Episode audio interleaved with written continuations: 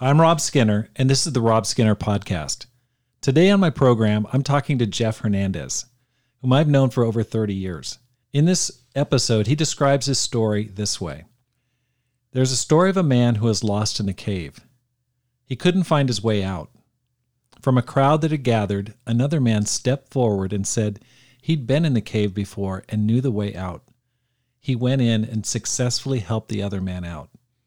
Jeff was once that man lost in the cave. The cave represents addiction, frustration, shame, guilt, trauma, and living a life of underachievement. In this episode, Jeff shares about his story and fall into sexual addiction, his long road to recovery, and powerful advice to those struggling with impurity. All this and more on the Rob Skinner podcast.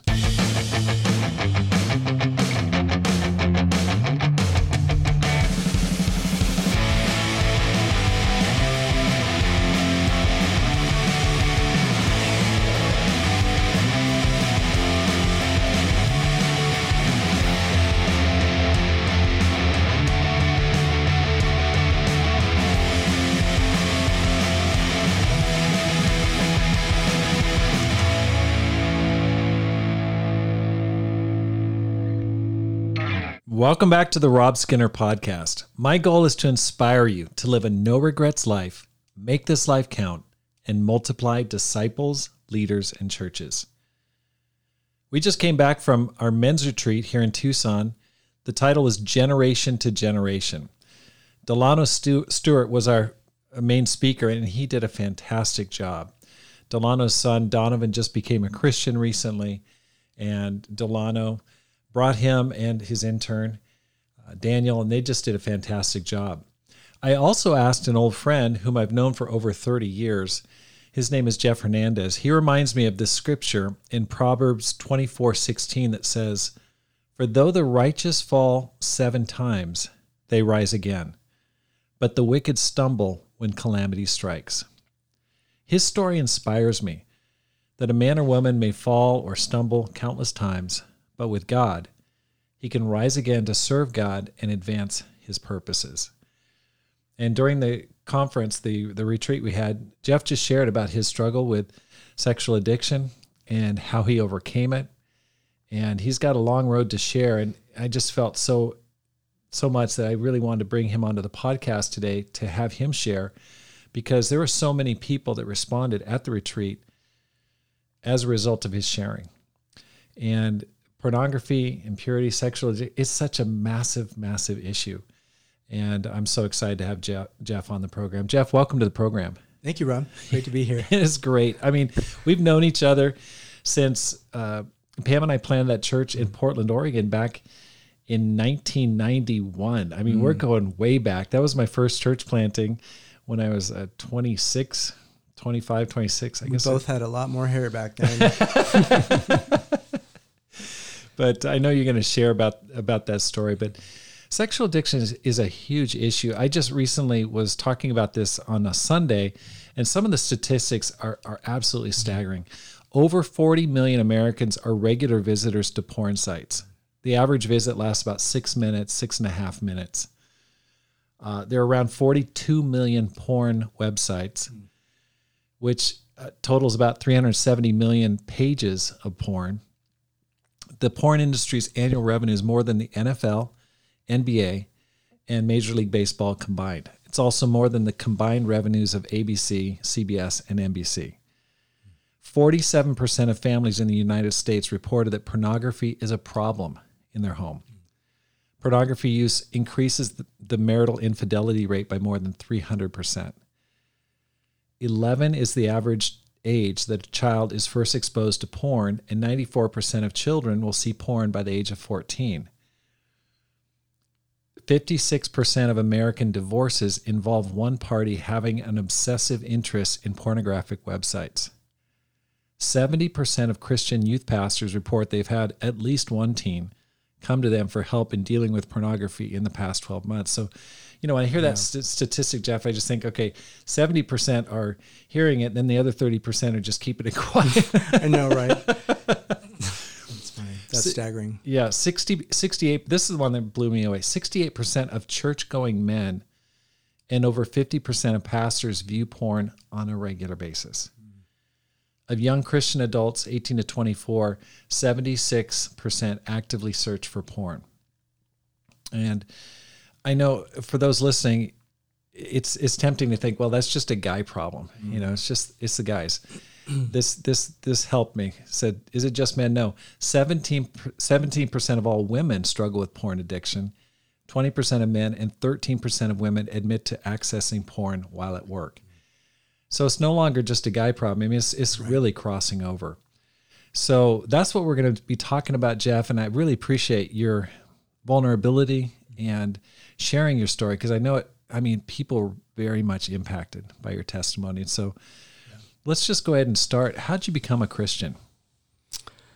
Well, I was, uh, you were there, but the church planting came in June, I believe, June of 1991. Yep. And I was met on the streets of Portland in October.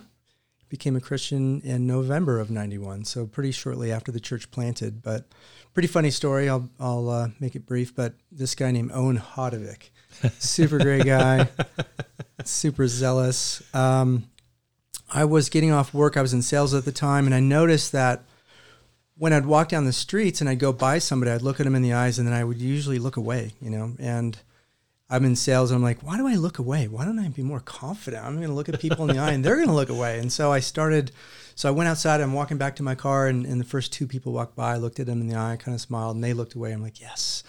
and uh, so here comes this guy, Owen Hodovic. He's a disciple walking down the street and we lock eyes probably about a block away. I'm like, I'm not looking away. I'm not looking away. And of course, you know, he's a disciple going, oh, he's looking at me. And we go up to each other and we just stop and we start looking at each other. And he's like, hi. I'm like, how you doing? And we just start having this conversation. And he um, hands me this card. He invites me to church. And um, you guys were doing a devotional called Radical Jesus. And you had these little tent cards printed out. And he gave me one of those. And I didn't go to the Friday night Devo, but I ended up going to church that Sunday. And um, all that week, I put that little Radical Jesus card on my on my uh, desk, and I was making my sales calls, and I would just like lean back and talk to people and look at the Radical Jesus. You know, I was just thinking about it all week. Right. And yeah, started going to church, studied for a little while, um, met some great brothers, and uh, became a dis- disciple. Got baptized in November in the Willamette River. Awesome. A little cold outside, but it was awesome. And yeah, that was it. Yeah. It was great. Great That- beginning. that that first six or seven months that we were there, we left shortly after that. It seemed like it seemed like years. I mean, so much happened during that time. It was such a great period, but that's a conversation for another story. Tell us a little bit about your early Christian life. What what was it like over the next ten or so years? Um, I think things went really well. You know, I, I was an intern in the church for a year. Uh, I left the sales job and, and they asked me to go into the uh, internship. So I worked for the church for a year. Um, I think it went pretty good. Started leading the singles ministry. We had a lot of baptisms. There's a lot of people that we were able to impact and bring to God. And it was just a, it was a beautiful church during that time. I mean, you know, every church has problems, but it was, um, it was a good beginning. I uh, met a gal. We started dating. I was able to stay pure as a single, um, as a single man. We dated, got engaged, got married. Had never slept together or touched each other inappropriately, and so uh, it was a great start to that. Um, and we um, had a couple kids. Um, we had our first daughter, and then we moved to San Francisco in 2000. And so uh, up to that point, we were basically just leading, you know, Bible talks and house churches and church was doing you know pretty good. We had a few ministers come and go, but um, overall the church I think was a pretty healthy place. Okay, so you had you had a great start to your Christian life, Yeah, and then then then what happened? There there was a turning point. yeah. So San Francisco went went to San Francisco, and um, I got into accounting, um, and I got a job in um, doing consulting. Didn't have a laptop, so there was a brother that uh, ran an IT shop and and said he had an extra one for me, and so I, I got the laptop and um, started typing in something, and then this link came up, and um, I knew in my gut, and I kind of looked at the title, I knew I shouldn't click on it, right, and I clicked on it, and it was a pornographic website. And so it was the first time, you know, before then, uh, internet was like just getting started. It's kind of Right. hard to believe that, but back in the day, internet wasn't really around. So first time I saw internet pornography, and I got hooked. You know, I got I got stuck. Um, started a habit, started a, a, a ritual, just kind of a devastating ritual of every two weeks, or maybe I'd go two months, and um, um, pull it up again and look at it again, and I felt I felt guilty and I felt shame, and um, you know the one thing that I always am grateful for is I was really open about it. So I always talked about it and always confessed it, told my wife, and um, but I you know no matter what I tried, I couldn't stop, and it and it continued um, on, and I, I I tell you. It really did a number on my relationship with my wife at the time. It did a number on my relationship with God uh, I just it, it, it's I consider myself a prayer warrior. I used to go pray all the time. I can't tell you how many times I just prayed for God, like God, just take this away from me. I just I hate this part of me, and I want to stop. And I, I just begged God to to take it away from me, um, but it, it never left. Right, I, I continued to act out. Um, on a regular basis, and and yeah, I just I felt ashamed. I felt um, I felt insecure and embarrassed. You know, it's it's it's hard to, you know, you have brothers in your life, right? And you, you call the brother, say, yeah, I'm having some temptations. He prays for you. You get off the phone, and, and then you have to call him the next day, say, you know, I acted out yesterday, and it just it, it just it just hurt the relationships. You know, people didn't know what to do, right? I got I got um, guys trying to be really loving, and just like, bro, I believe in you, and then you got other guys trying to rebuke you, and you know get the devil out of you. Right, You're like, bro, right. you're you're a sinner. You need to stop doing that. And um, you know, neither neither approach really worked. I, I think we do the best we can, but you know, people really aren't equipped to try to help people overcome addictions in the church. You know, I mean, we got the Bible, Right. but um, yeah, eventually I, I had a broken relationship with God. It wasn't working. You know, whatever I was doing wasn't working, and um, I was stuck. So okay, so what were the consequences? What what happened? What that was the year 2000. What happened over the next 15 years or so? Mhm. So we moved back to Portland eventually. Um, the we we moved to the Bay Area for a couple of reasons. One to help out the Marin sector. Uh, Lee and Rhonda Deloney were were leading that, and they knew we had some family in the area. So um, so that was the other part of why we went there, as my wife at the time had some family in the Bay Area. So we went to be close to them and help the church, and so that was great. But then the the church in Portland started doing pretty bad and they were looking for some couples to move back. And we were kind of in a place financially we weren't doing that great, and there's no way we were going to be able to afford a house. And so we we you know they kind of they thought of us actually and said, hey, you know, how are you guys doing here? And we're like, well, it's okay, but we we've been thinking about maybe moving back to Portland. They're like, wow, perfect. You know, we're looking for couples to move back. So we came back.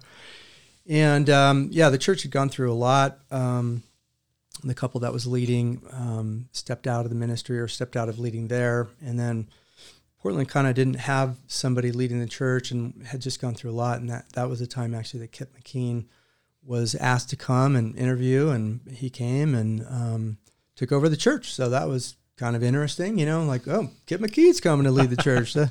That- that's kind of interesting. And so um, he came back. And uh, so personally, I was still struggling a lot with my addiction. Um, again, and you know, didn't matter who my discipling partner actually Kip discipled me for a while, and then Steve Johnson, when he came, he took over and he discipled me also. So, had some pretty good discipling partners trying to help Right. me with this problem, and I wasn't able to to uh, to stop. Um, did a lot of damage to to my wife at the time. You know, she went from again being super like you know, I, hey, I love you, I support you, I'll, I'm here for you, um, to just like you know, I'm tired of hearing about this. Go talk to the brothers. you know what I mean? This, Mhm. this is really old. One, I'm going to say this. One of the things that we um, we actually talked to some elders. They came and did a um, a marriage retreat for us, and one of the things they were talking to the sisters about is sisters, you need to you need to love your husbands. You need to have sex with them and help them so they don't struggle with their purity. You know.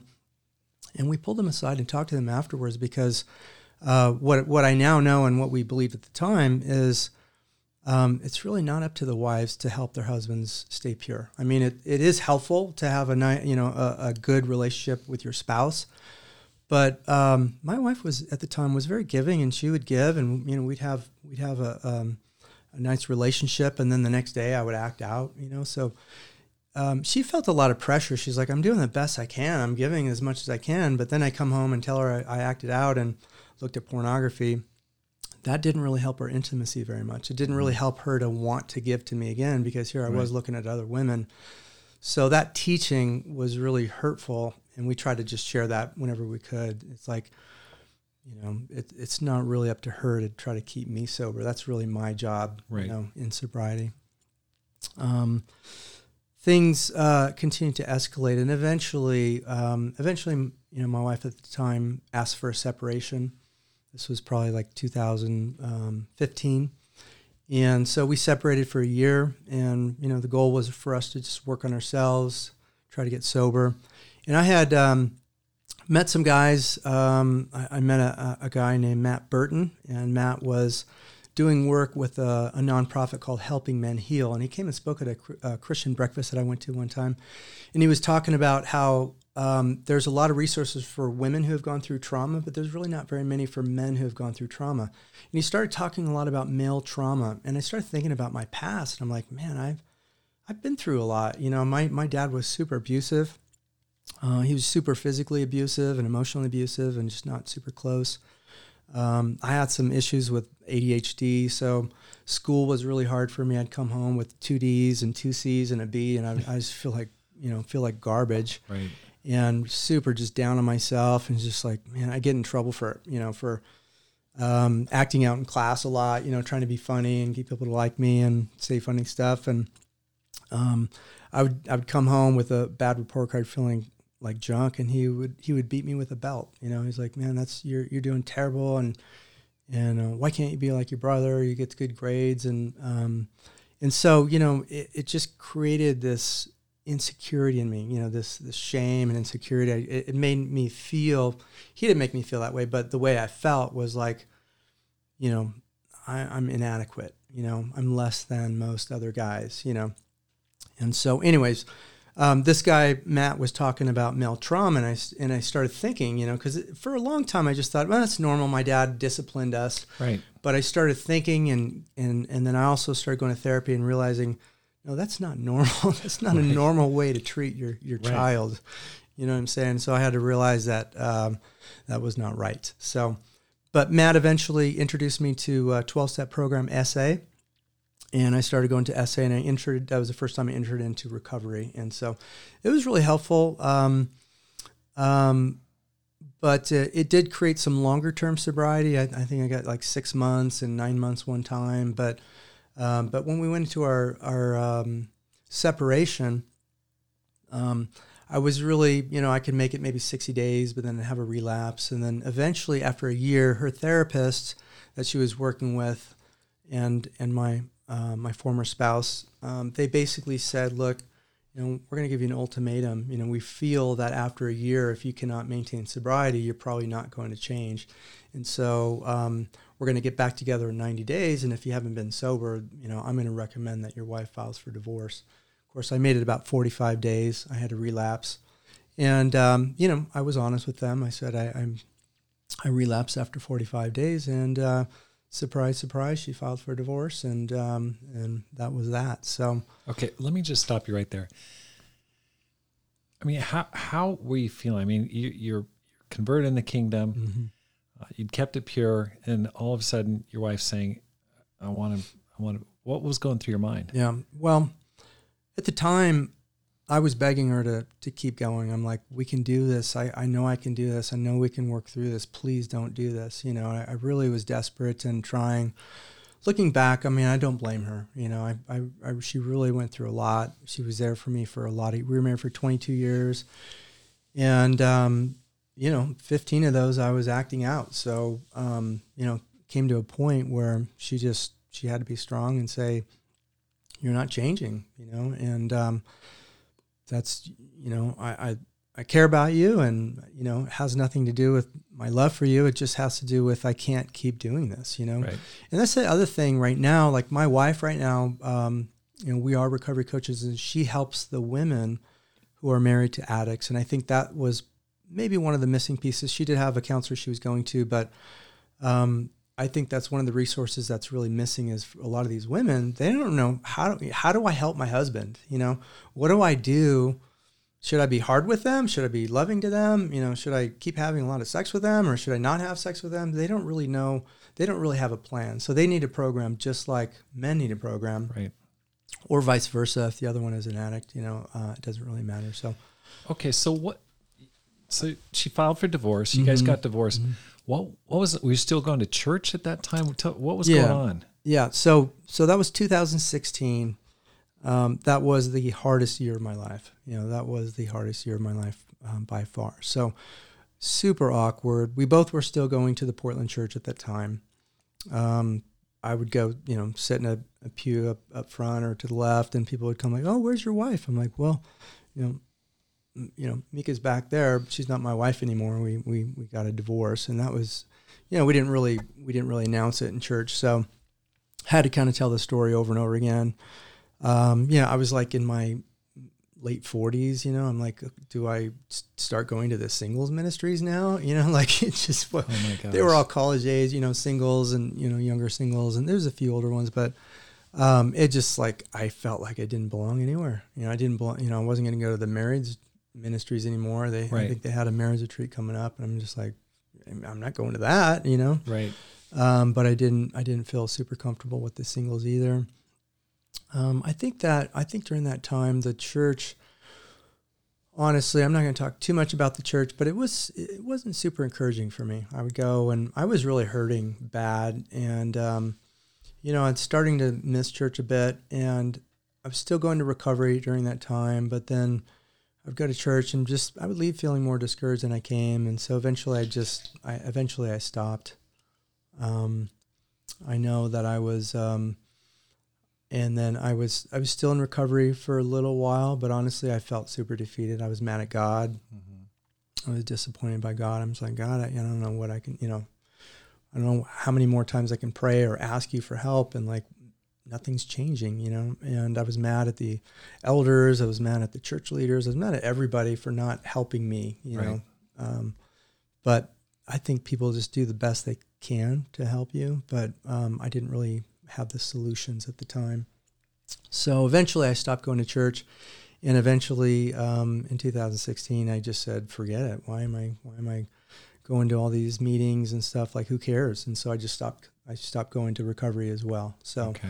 that's kind of when my addiction went a little deeper, and I kind of I got into um, online dating. I just like was super lonely, and you know started going out, you know, to bars and stuff like that, and you know felt awkward. I was just older, this older guy. You know, I felt like an old man. You right, know, right? And um, but um, yeah, so I was doing a lot of dating. I was going out with non-Christian women, and I was also I was trying to s- stay somewhat connected to the church. You know what I mean? Like, but I'd go so every like once a month I'd show up at the church, and again it was just kind of a not a super encouraging situation. So I'm just like, God, why don't I keep coming back here? It's just not it's not working for me, not helping me.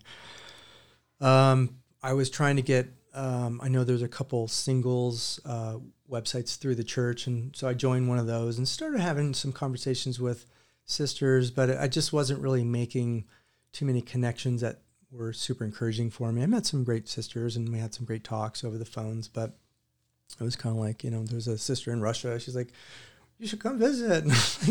I can't afford to go to Russia, but you know, anyways. So um, I tried that, but I just I wasn't really in a great spot spiritually. You know, I was just really down, and so um, yeah, I just got into a mess. Got into a mess, and just it, it got worse before it got better. Okay. So at that point, you just basically gave yourself over to it. Yes. Okay. Yes. Can, I just said stop fighting it. Okay. So can you tell me what happened? Like what, what, how, how long was that period? What was involved? What, what were you doing at that during okay. that time? So probably for the next three years. So from 2016 to 2019, I just, I just said, I'm just going to go for it. So the, uh, the main thing, so dating be, kind of became my entertainment. You know, I just went out on a lot of dates. Um, you know, sometimes just a, a one time date or whatever. And then um, I got, you know, I had a series of girlfriends during that time. Um, you know, I my my addiction expressed itself a, a little differently. I, I mean, I, I was having you know sex with with women, and and just um, you know, I, I was just I, I, didn't really care. You know, I was afraid. You know, I was afraid of my because I again I still I would still pray on occasion and still be like, man, if I die right now, I know I'm living in sin right now. I am not right with God. So I was afraid, and so I, I was I kind of had like,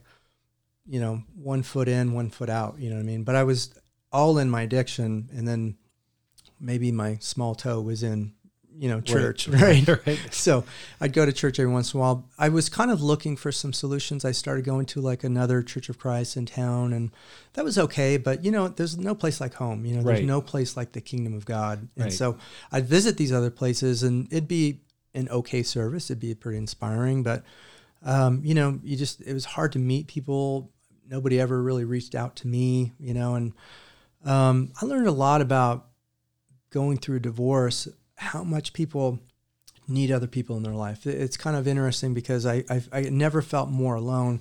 But every once in a while, somebody would call me out of the blue and just be like, "Hey, I've been thinking about you. I just wow. want to see how you're doing." Um, there were there were a couple brothers and sisters that were going to Iceland in 2017, and they needed a they needed one more guy, and um, they called me up and they said, "Hey, you know, Jeff, we, we know we you know you're a little older than the average person going on this trip, but we you know, you, you have that awesome spirit about you, and we'd love for you to come. And so I went on this really great trip to Iceland in, in 2017. And it's those little memories I have of the people that showed up for me, mm. that were there for me, regardless of how bad things were going for me, you know, personally, spiritually. Um, I really, I really meant a lot. And so I, I think about that now too, when, when I hear about people going through like a divorce or something really hard. I always try to make the phone call and, and reach out to them. And right. because I, I know it's hard to pick up that phone. You know I needed help. I needed people there. And I just didn't have I didn't have the ability to pick up the phone and call people for help you know? And so it was really great that people were willing to do that for me. But um, so yeah that went until about 2019 I, I basically was just out there and I created I created a lot of problems. I did some a lot of damage. You know, a lot of it was selfish. Sometimes I would, you know, I was using women. Sometimes they were using me. I'd meet gals that I really liked, and I realized, God, they just wanted to have sex with me. You know, they just they used me, and that it hurt.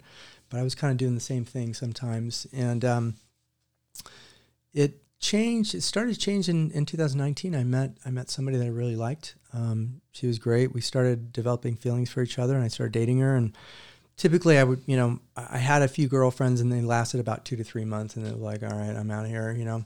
But I started being a little more picky. I started, you know, after about three years, I started getting kind of tired. You know, it's like it's a lot of emotional energy. It's a lot of money on happy hour. You know what I'm saying? I'm going broke here. Right. And um, I really did want to start settling down. And I met somebody that was really great, and I'm like, I really liked her. Um, I told her that we probably wouldn't work out because uh, on her profile, she she said, I'm not really religious. I don't know that I really, you know, I'm, I'll ever be really religious. And so I was like, yeah, I started kind of looking for more like Christian women, you know? Right. As, as fun, as weird as that sounds. Um, but I was willing to go out with her, you know, um, you know, I thought she was attractive and she seemed kind of cool. And so we went out and had it, hit it off really well and built this relationship and we started dating, you know, and, um, um, it's sort of uh, my disclosure to her was kind of a slow process. You know, you don't really put on your profile, I'm a sex addict, you know, like that doesn't really get you dates very well. So you kind of have to keep that on the down low.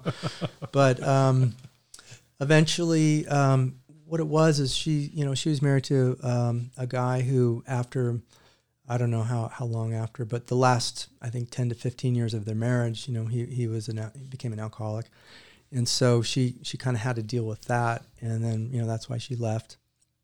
They were married for like 24 years.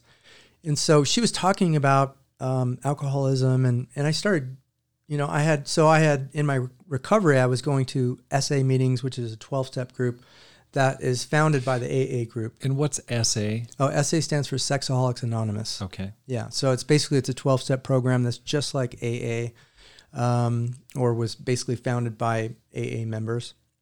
So we kind of follow the same model. But I had gone also to, I would go to AA meetings because, you know, part of my recovery, I was going to like 90 meetings in 90 days. I was going to a meeting every single day. And so sometimes I would, you know, time wise, I'm like, oh, shoot, I forgot to go to my other meetings. And so I'd go hit a AA meeting. And, you know, I, am not an alcoholic, but I would kind of identify as being an addict alcoholic, right, know, and right. check in. Anyhow, um, so I, and I read the, the big book, the Alcoholics Anonymous um, book that they have. And it's, it's an, an amazing book and uh, has really taught me a lot. And and so I, I started talking to her about alcoholism. You know, like, well, you know why addicts or why alcoholics do this, don't you? And she's like, no. So I started telling her. She's like, that's amazing. That's really helpful. How do you know that? And I'm like, well, I, you know, I, I went to some 12 step programs in the past, and you know, I've had some issues around addiction. You know, and um, so it's kind of a slow reveal. You know, and and eventually I told her, yeah, I, you know there were things in my life I was doing that I didn't like, you know, um, mostly mostly pornography, you know. So I would look at pornography and and not feel good about it. And so I started going to 12 step program for that, you know. So she's like, oh, okay, cool.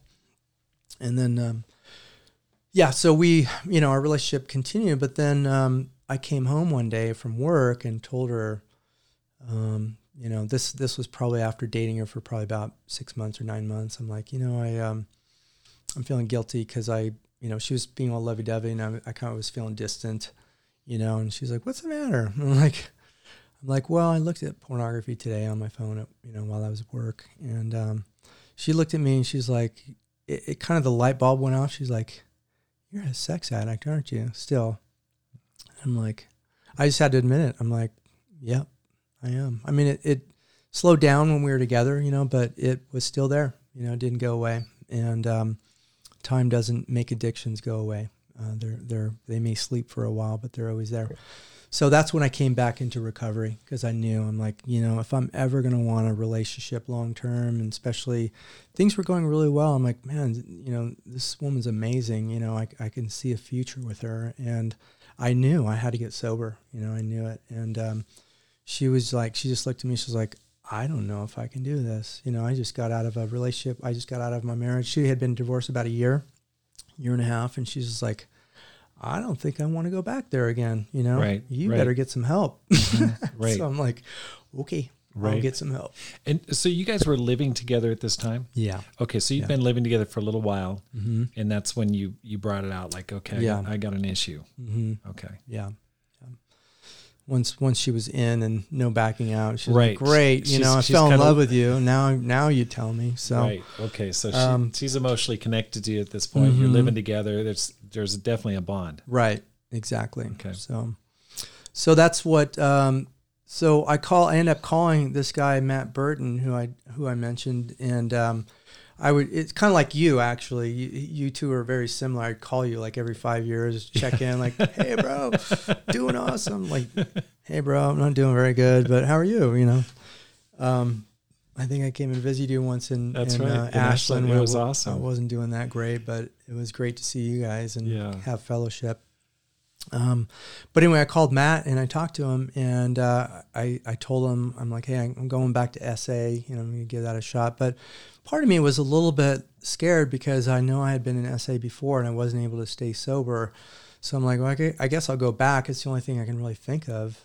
But I called Matt just to chat with him about it, and he said, um, funny enough, we're you know we actually left our uh, the nonprofit. It's still going, but we, we've stepped down. And what I'm doing now is I'm starting to do addiction recovery coaching.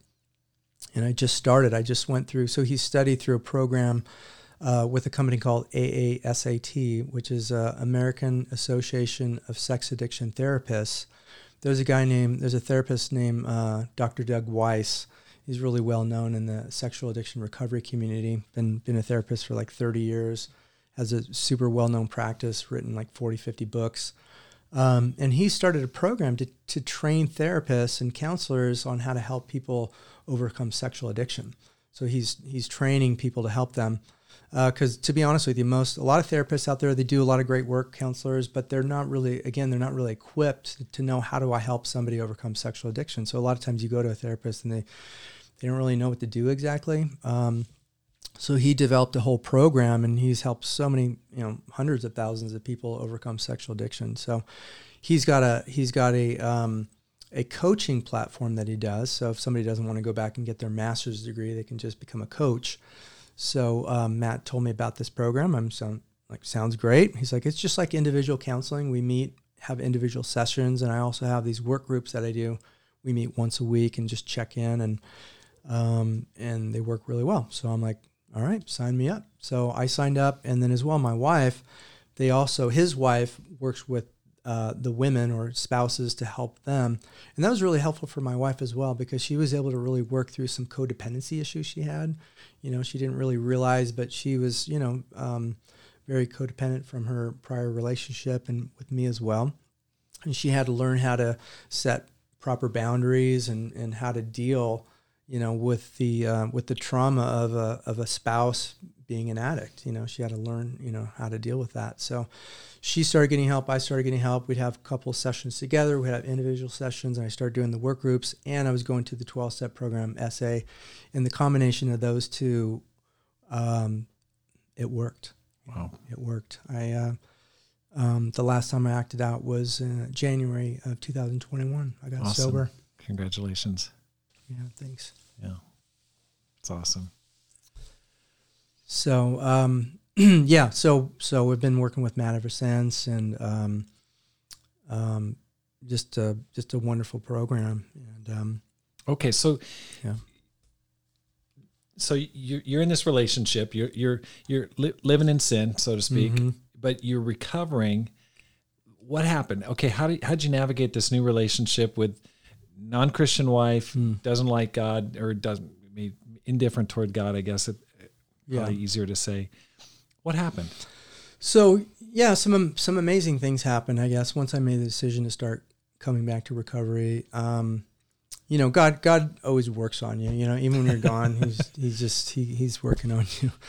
And um, so some some really cool things happened. So one, um, my um, you know my my girlfriend, I guess at the time, she started seeing me reading my Bible and started seeing me read recovery material. She'd come out and I was reading my Bible. She's like, "What are you What are you reading?" And I'm like, "I'm reading the Bible." And she's like, "Well, tell me about it." You know, and she was really interested. You know, and uh, um, you know, she she, you know, she said she was a Christian and a believer and all that, and wasn't really active in church, but she never really read the Bible. So I started telling t- telling her stories and talking to her about the Bible, and she just was she just soaked it up, and um, and so that was a really cool thing. So, um, so I took her to church. I took her to uh, a Church of Christ in town, and she was like, "We are not going back there. That place is boring." You know, I was like okay. so we started kind of looking for places, but what we started doing is watching the Bay Area church online. So we started watching the San Francisco, and she got hooked on Russ. You know, Russ is such a great speaker. Great She's like, "Oh my gosh, I love that guy. This Right. is so awesome." You know, they got such a great service, and um, so we, we were we did that for like a whole year. You know, we were we were that's what we were doing during quarantine, and um, um, and then she's again we both started going into recovery, um, and I um, I also was spiritually we were doing that, but we were also doing a house church with some brothers uh, in town. There's a there's a brother named Richard Quilly. Uh, hey Richard, hope you don't mind me saying your name, but he was having a house church, and so that was actually Richard. Richard was one of those guys that were just there for me the whole time. Uh, even in my darkest moments, he was still there and loved up on me, and we would get together and talk, and you know he would share scriptures or just you know just encourage me. We'd sing a lot of karaoke together, so that was awesome. um, I got pretty good at karaoke, by the way.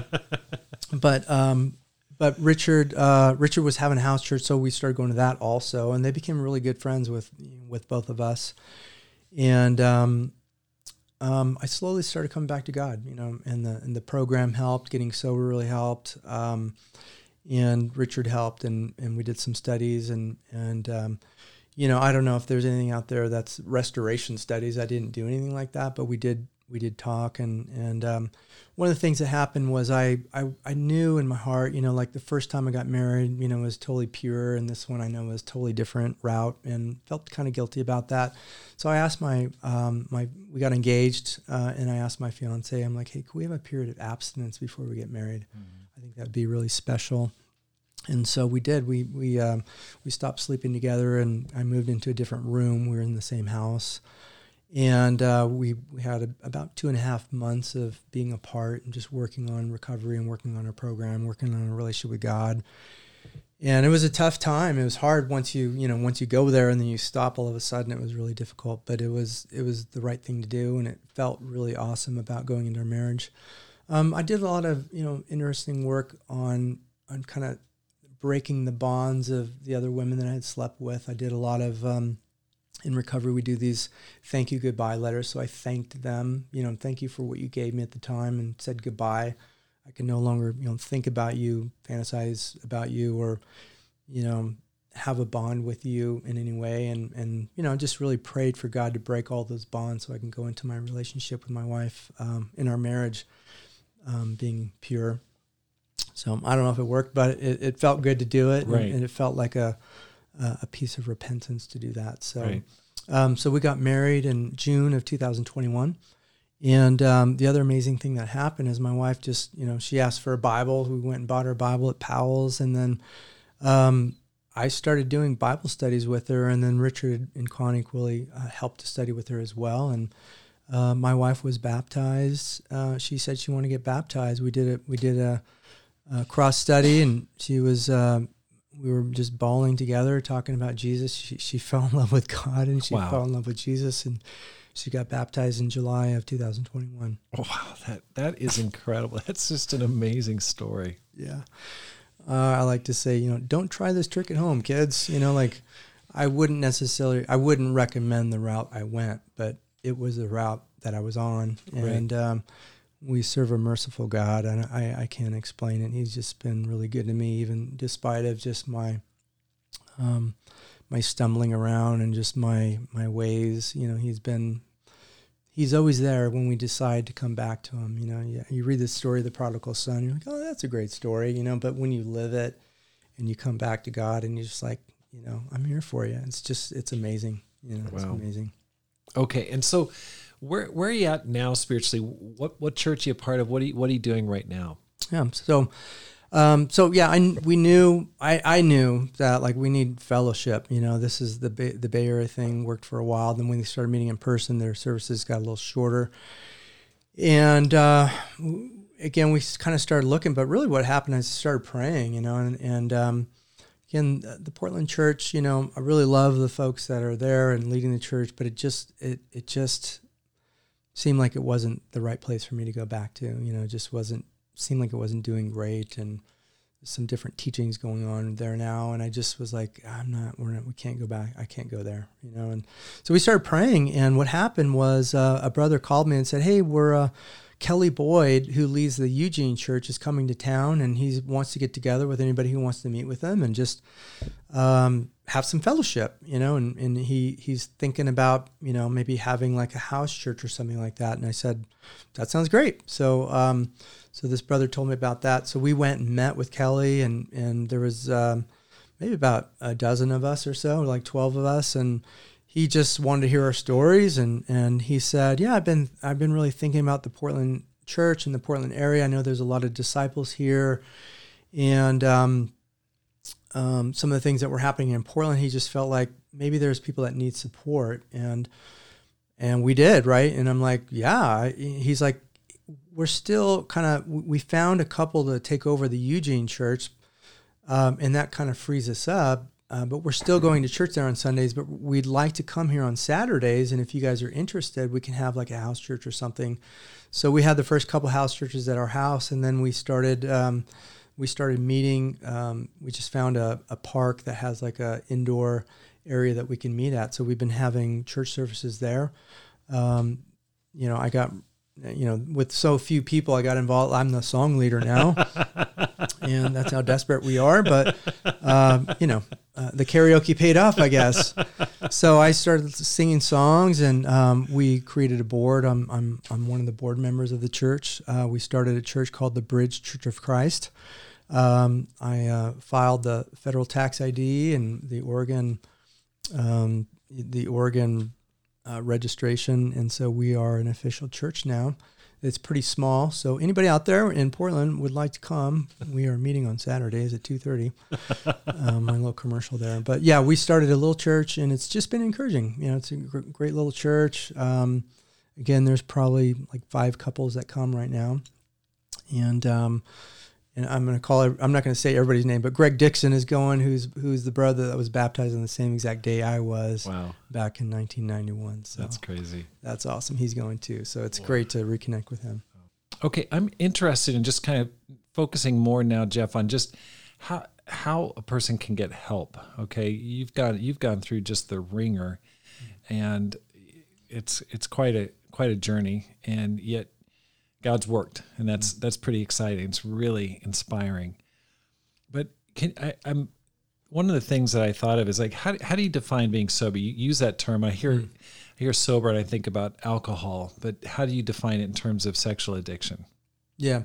So, in terms of uh, the definition of sobriety, it sort of depends on which group you go to. But for for me, when I joined the SA, they define what sobriety is, so I don't have to like think about it. But basically, it's it's no sex with yourself or no sex with anyone outside of your marriage, so your spouse. So that's what they consider to be sober.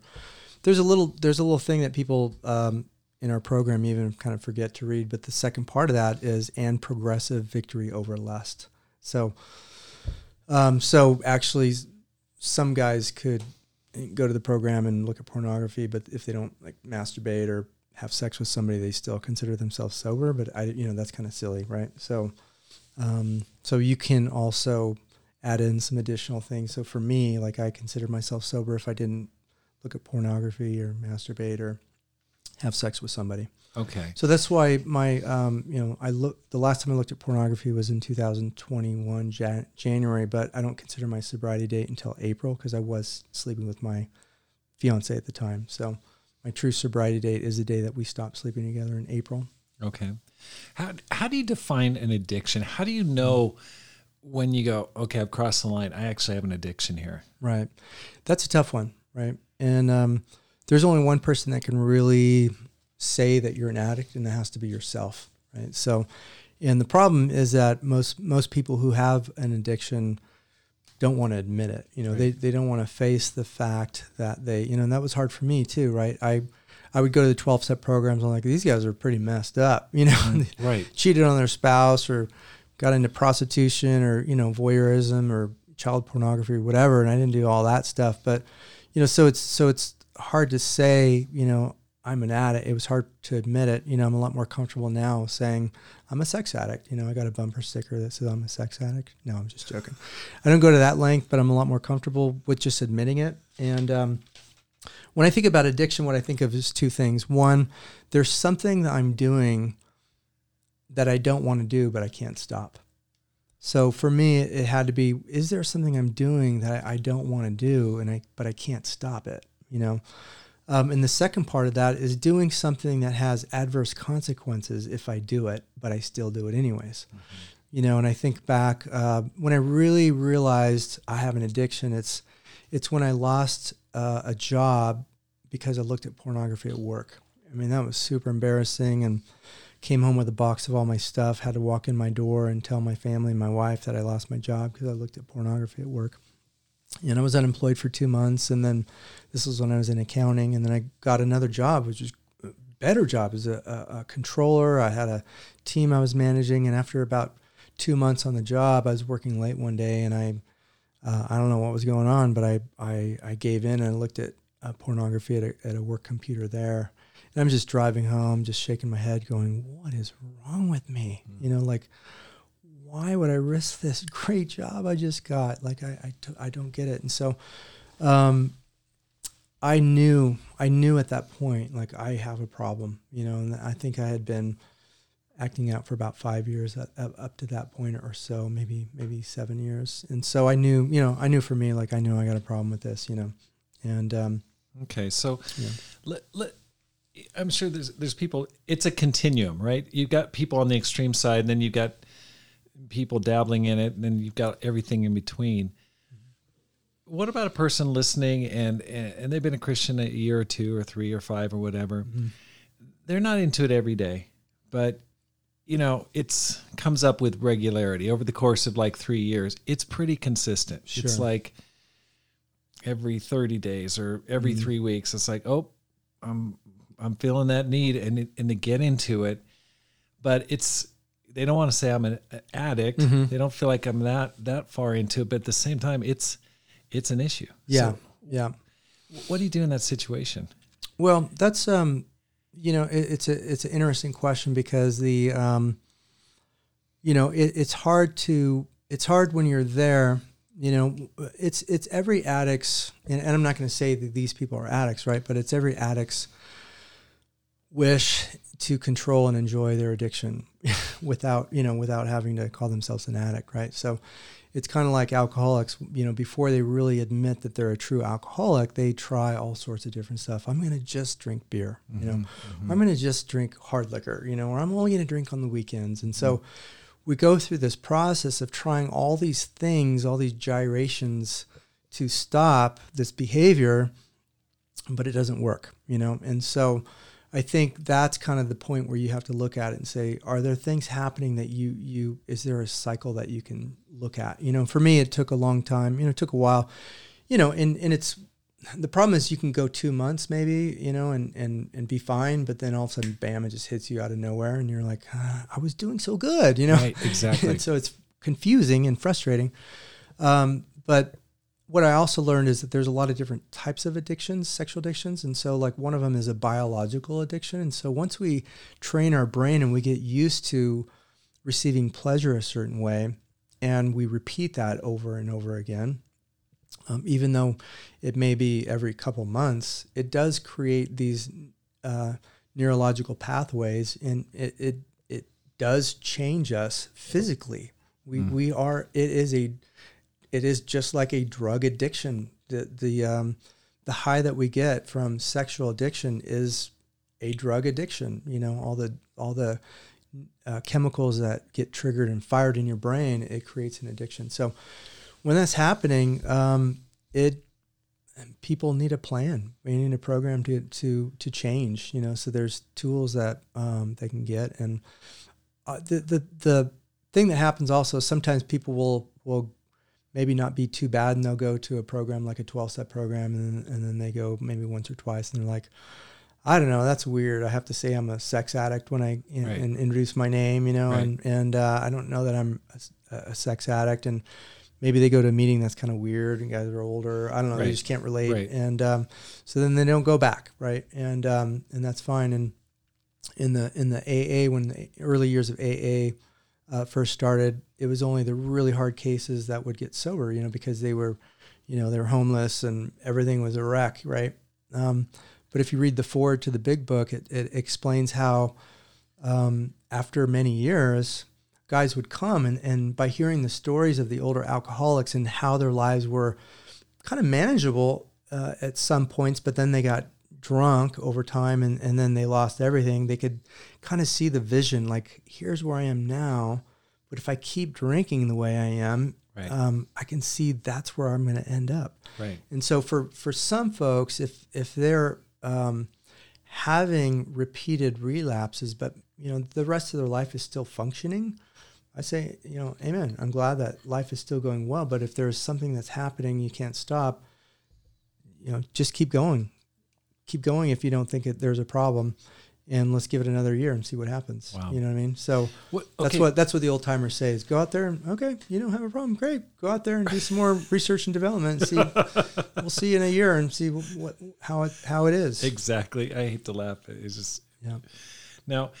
What what happened? What what about a person who's in a relationship with someone and how how can you tell the signs of a person who's really struggling in this area? Whether it's a husband or Mm-hmm. whether it's a roommate. Like what what should a person be looking for? It.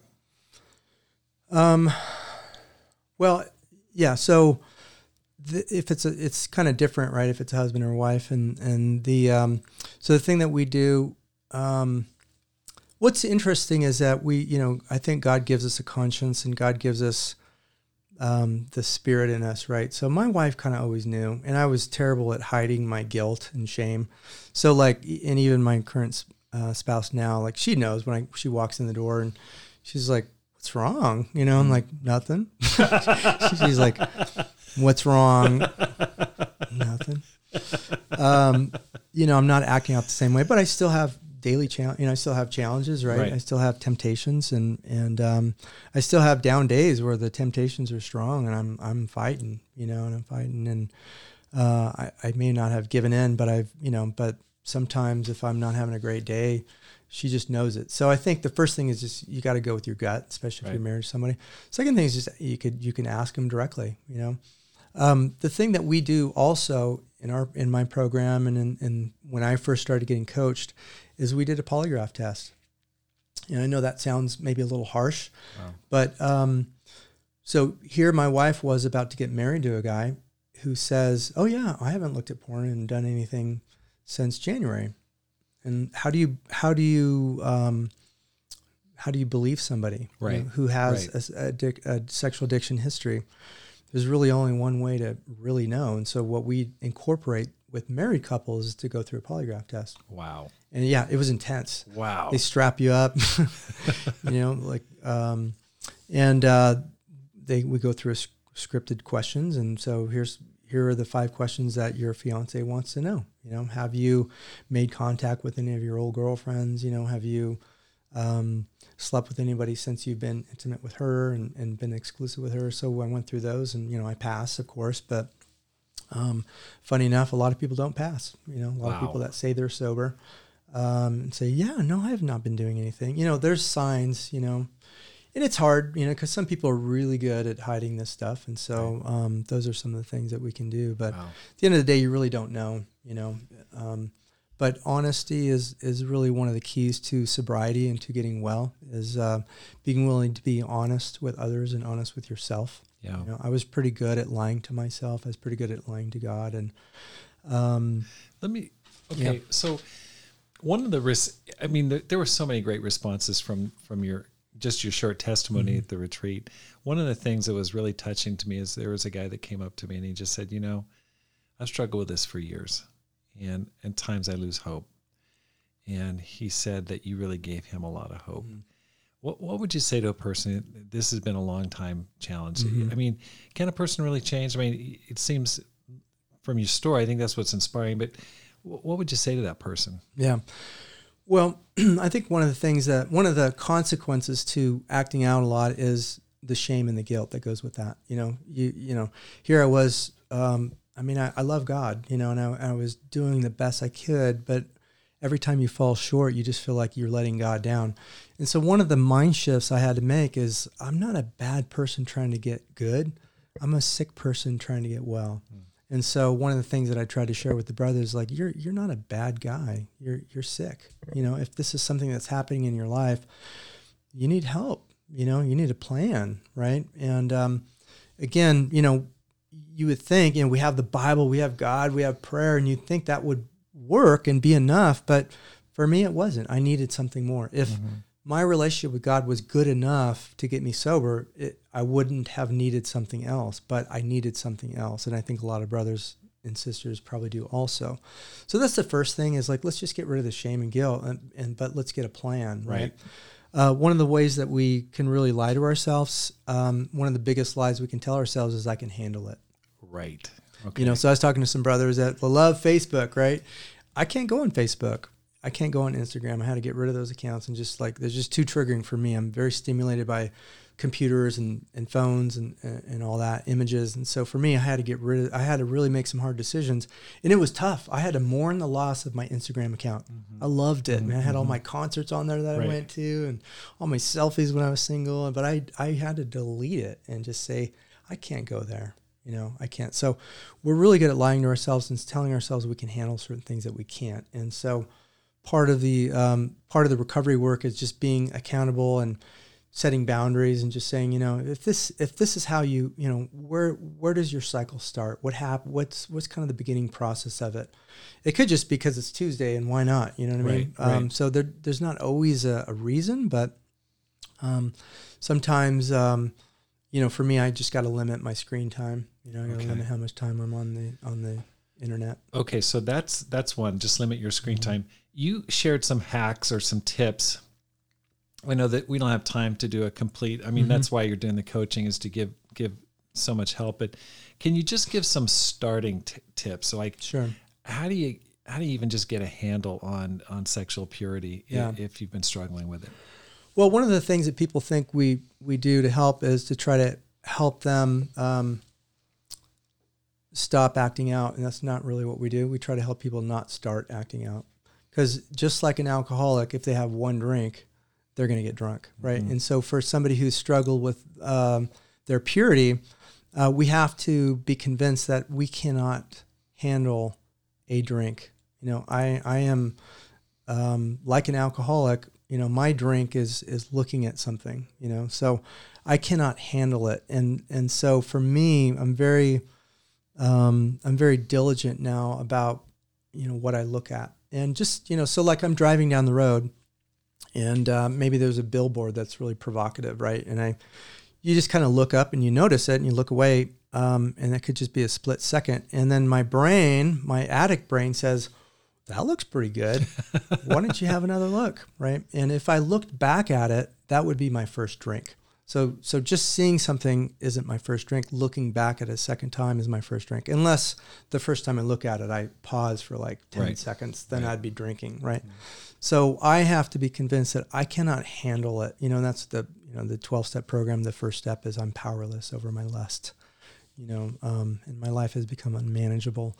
So, um, if I if I know I'm powerless over it, I need to be honest with myself that I can't handle taking the first drink. And so, you know, sometimes you see something that's just triggering, and all of a sudden you got the the, the obsession, the temptations are coming, and that's when I need to go to work. So, um, first thing I do is I pray. You know, I have a very specific prayer I do that that is really good.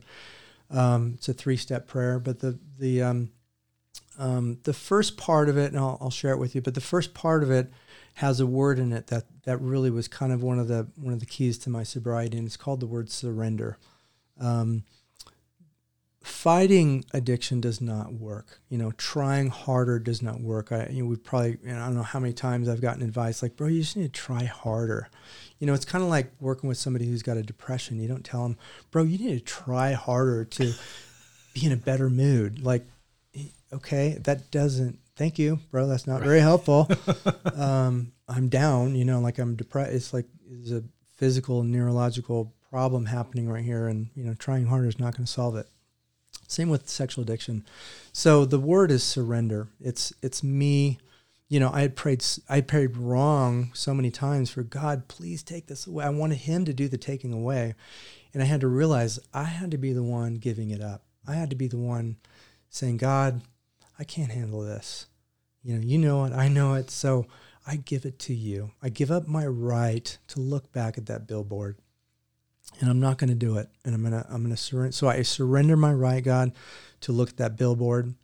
Um, or let's say it's a person, right? So the second part is I pray for that person. God, I pray for them. I pray for this individual. I pray that she has great relationships. I pray for her, you know, to, to do well financially. I pray that she that she finds you, God, that somehow she could seek you and find you. And the third step is, God, I pray for myself that you would fill me and give me what I'm looking for in my lust.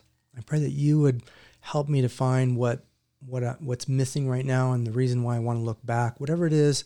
I pray that you would give me that. Right. You know, I thought that was so powerful when you shared that because Yeah. there's something driving us, Mm. and and just that that third prayer really kind of yeah.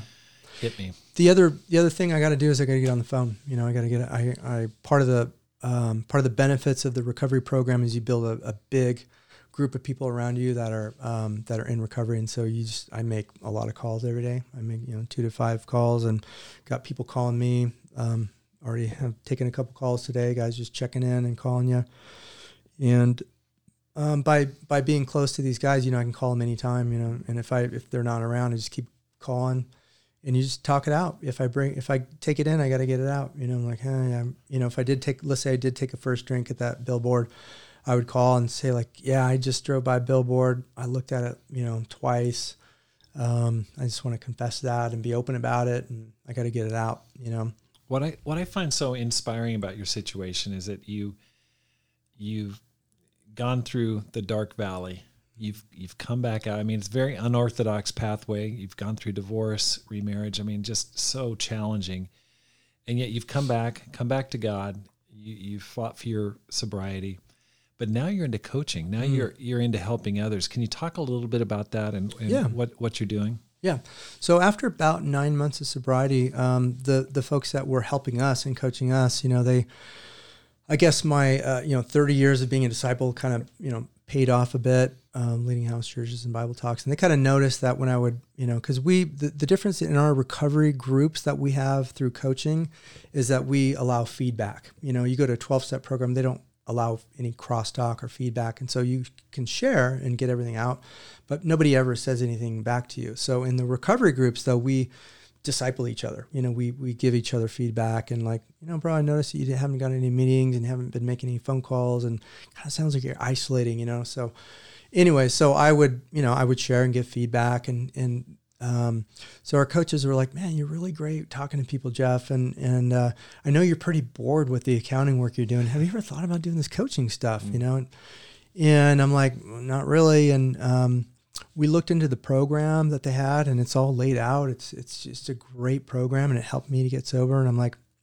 my wife started encouraging me. She's like, Jeff, you're so good at talking to people, and I think you'd be really good at this, and you really should think about it. And um, you know, financially, we're in a good place, and and um, we have uh, a good income source. You know, um, and so we we have the ability to go for it. You know, mm-hmm. so I quit my accounting job. We we started studying through AASAT, became certified coaches, um, went through this program, and uh, we're under mentorship right now with Dr. Doug Weiss. We get on the phone with him once a week, and wow.